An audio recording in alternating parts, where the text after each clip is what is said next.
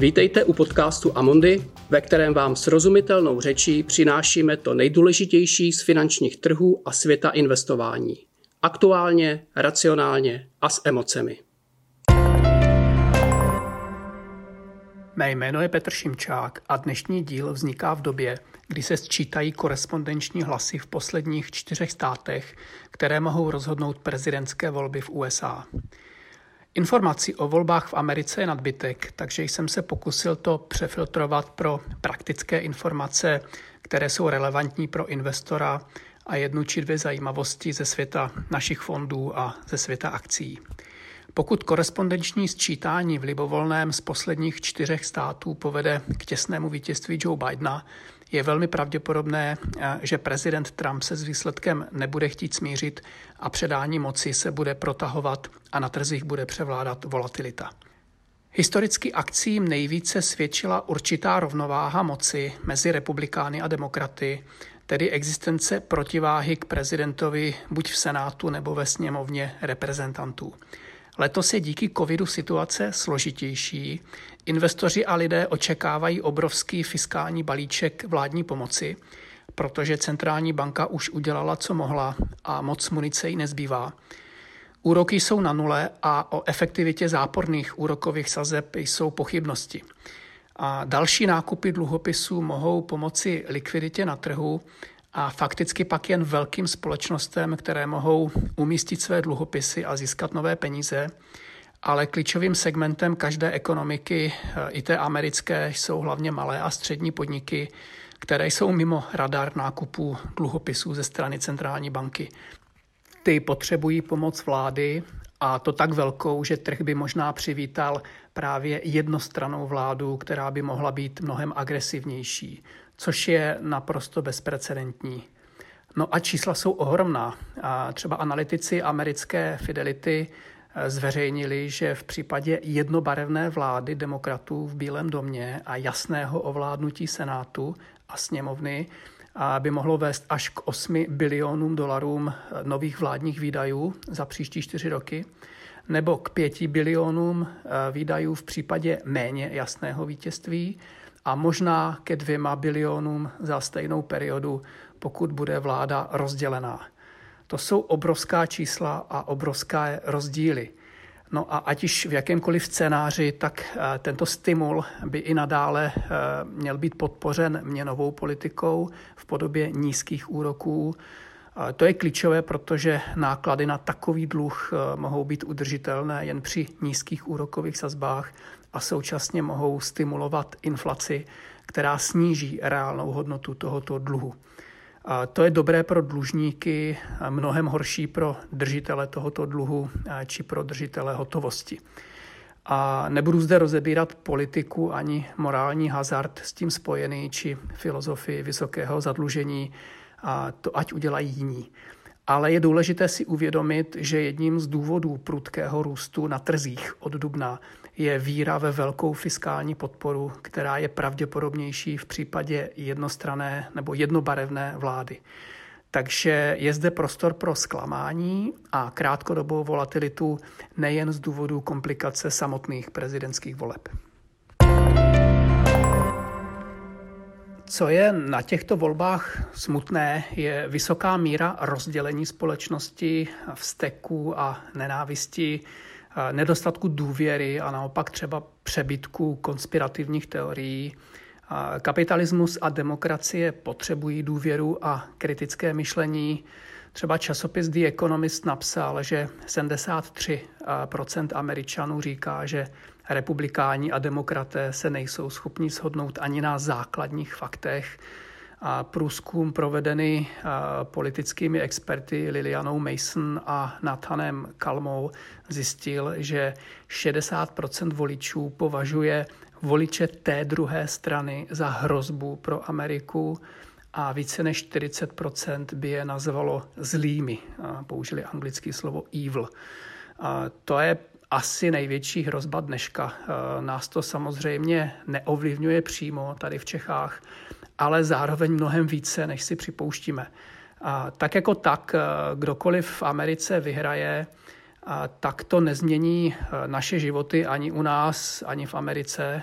aspoň si to myslím, jako jednotlivci můžeme růst finančně, lidsky, eh, bez ohledu na to, kdo vládne v Bílém domě nebo v jiném domě, pokud se nezmění systém svobody. A podle toho, kdo vyhraje, si zanalizujeme situaci a případně pozměníme své portfolio stejně tak, jako to udělají firmy. Pozmění svůj business model, adaptují se. A my jsme mluvili teď s managementem fondu Polen, který už 30 let řídí portfolio složené cirka z 30 světových firm, které považují za nejrůstovější nebo nejlepší na světě. Logicky polovina je v Americe, zbytek je ve zbytku světa. A jejich komentář k volbám byl následující. A my netušíme, jak to dopadne a nesnažíme se sestavit portfolio, které by záviselo na tom, zda je v Bílém domě republikán nebo demokrat. Takže třeba jedním z tématem je regulace, případně hrozba vyšší regulace. A, a fond třeba drží akcie Facebooku a jeho management věří, že součet jednotlivých částí firmy, což je Facebook, Instagram, WhatsApp a Oculus, tak je pravděpodobně větší než ocenění samotného Facebooku jako celku. Takže i případná regulace, která by vedla k nějakému dělení, tak není zas takový problém. Nebo dalším tématem je samozřejmě geopolitika, vztah s Čínou. Dvě firmy, které fond drží zase jako, jako významné pozice, tak jsou akcie firmy Nike a Starbucks, což jsou dvě společnosti s významnými operacemi v Číně. A tyto společnosti už teď platí velká cla a prošly si problémy spojený, spojenými s Čínou a také hodně pracovali na odklonění svých dodavatelských řetězců z Číny do dalších zemí jihovýchodní Asie. Takže si vlastně management eh, fondu Polen myslí, že tyto firmy mají dobré postavení bez ohledu na obchodní politiku. Prostě se adaptují.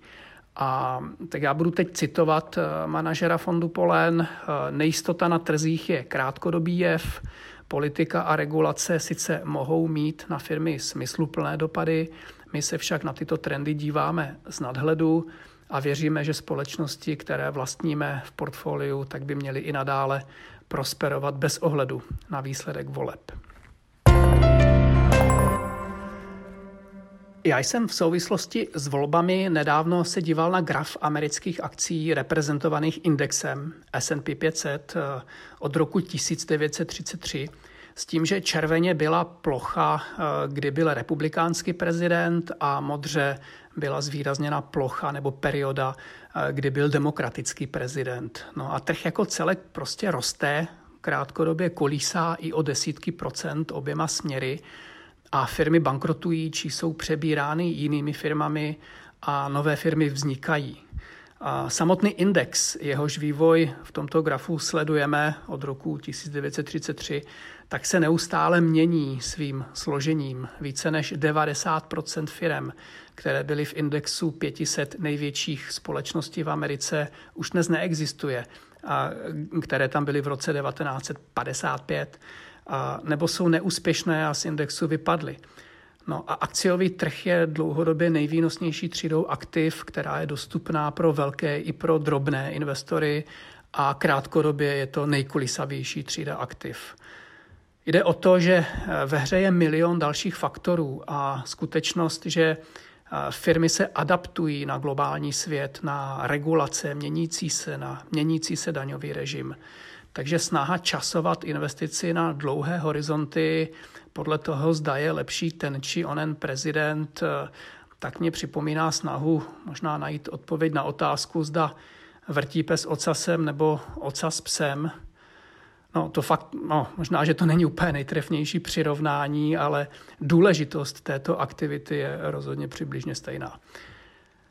Dalšími faktory, eh, které působí na finanční trhy, jsou nyní zhoršující se situace s covidem, kterou všichni, hlavně v Evropě, teď prožíváme a která měla velký vliv na eh, významnou korekci na trzích v září a v říjnu.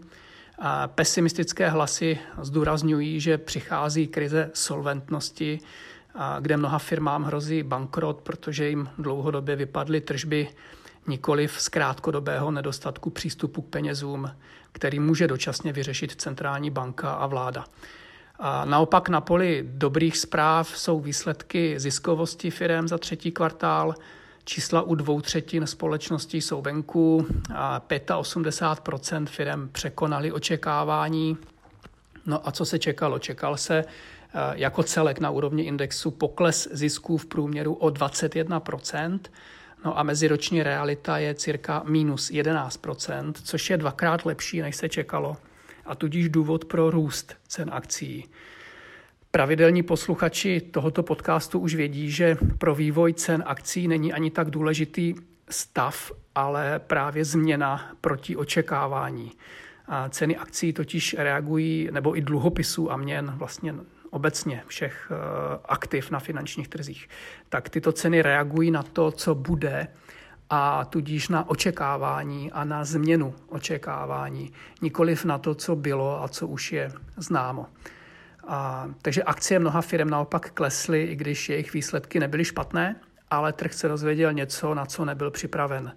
A příkladem je třeba německá technologická firma SAP, která zaznamenala 20% propad v ceně akcie za den, protože nový eh, ředitel, nový CEO z důvodu covidu oznámil eh, posunutí dosažení cílů firmy z roku 2023 na rok 2025. A i když tyto cíle současně zvedl jejich číselnou hodnotu a, a tržby a marže firmy byly OK, takže to jen ukazuje, jak trh vlastně není moc připraven na žádné zklamání. Čímž se dostávám k závěru, Jesse Felder ve svém reportu napsal, že se rád dívá na trh jako na tři samostatné, ale propojené síly, a to fundament, náladu a technikálie. Fundamentem je zde ziskovost firm a cena, za kterou, kterou za tyto firmy platíme, takzvaný price earning ukazatel třeba. Ta je nyní vysoká, tato cena, o tom není sporu, a jedině a pak možná ve vztahu k úrokovým sazbám a výnosu na trhu dluhopisů ji lze ospravedlnit. A hodně jsem o tom mluvil v minulém díle, a, nebo i v některých z minulých dílů. Nálada je a, e, prostě nálada investorů, ta je buď optimistická nebo pesimistická, která se projevuje buď nákupy nebo prodej. A technikálie jsou pak jakýmsi teploměrem, kterým to všechno změříte. Jestli je trh překoupený eh, převahou optimistů nebo přeprodaný převahou panikařících pesimistů. No a i když je každá z těchto tří sil eh, zajímavá sama o sobě, tak k pochopení chování trhu je dobré vidět všechny tři současně a trošku s nadhledu. A protože obvykle se trh eh, stane drahý výsledkem dobrých fundamentů někde na začátku, který vede k pozitivní náladě, a silnému trendu růstu. Nakonec se trh nebo akcie stanou drahými a nálada je příliš optimistická a takové to momentum, ta síla růstu postupně slábne.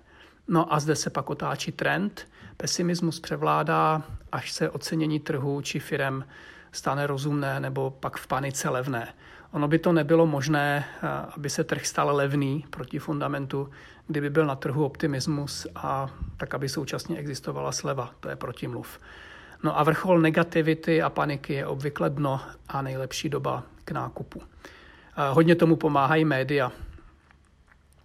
Dnes fundament signalizuje drahý trh, ale nikoli v úplně tak bublinu, vzhledem k historii, ani vzhledem k tomu, že jsou nulové úrokové sazby.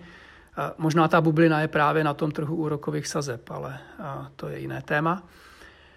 A, e, ale komfort v tom rozhodně moc není. No a navíc je extrémní rozdíl třeba mezi hodnotovými a růstovými firmami, což třeba akciový trh je půl-půl hodnotové růstové firmy, takže to jsou jako dvě velmi silné skupiny.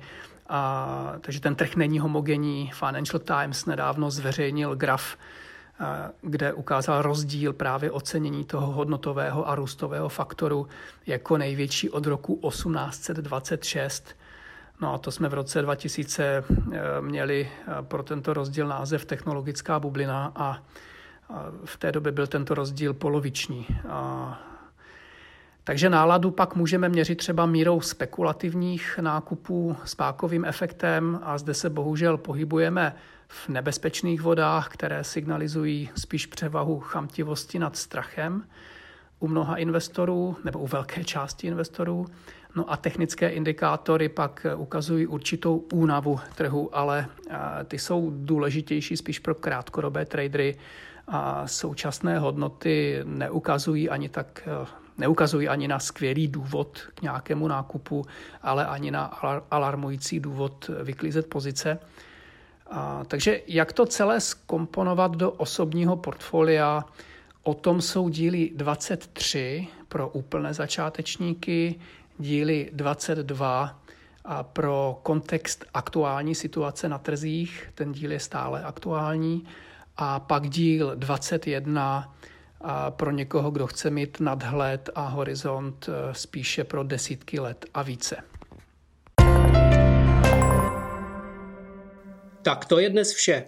Děkujeme, že jste si náš podcast pustili. Pokud se vám líbí, prosím sdílejte jej, udělte rating či nám pošlete komentář na podcast.cze zavináč amundi.com. Uvedené informace nejsou určeny americkým osobám, nepředstavují nabídku ani poradenství. Před investicí by klienti měli provést vlastní analýzu rizik z hlediska právních, daňových a účetních konsekvencí, aniž by se výlučně spoléhali na informace v tomto podcastu. Předchozí ani očekávaná budoucí výkonnost nezaručuje skutečnou výkonnost v budoucím období. Hodnota investice a příjem z ní může stoupat i klesat a nejsou zaručeny jak návratnost investované částky, tak ani případné vyplacení dividendy. Výnos u cizoměnových investičních nástrojů může kolísat v důsledku výkyvů měnového kurzu. Zdanění závisí vždy na osobních poměrech zákazníka a může se měnit. Informace o rizicích a další informace jsou zveřejněny v českém, Amundi Czech Republic nebo anglickém jazyce Amundi Asset Management na www.amundi.cz ve statutech fondů, sděleních klíčových informací nebo prospektech fondů. Žádná ze společností ze skupiny Amundi nepřijímá žádnou přímou ani nepřímou odpovědnost, která by mohla vzniknout v důsledku použití informací uvedených v tomto materiálu.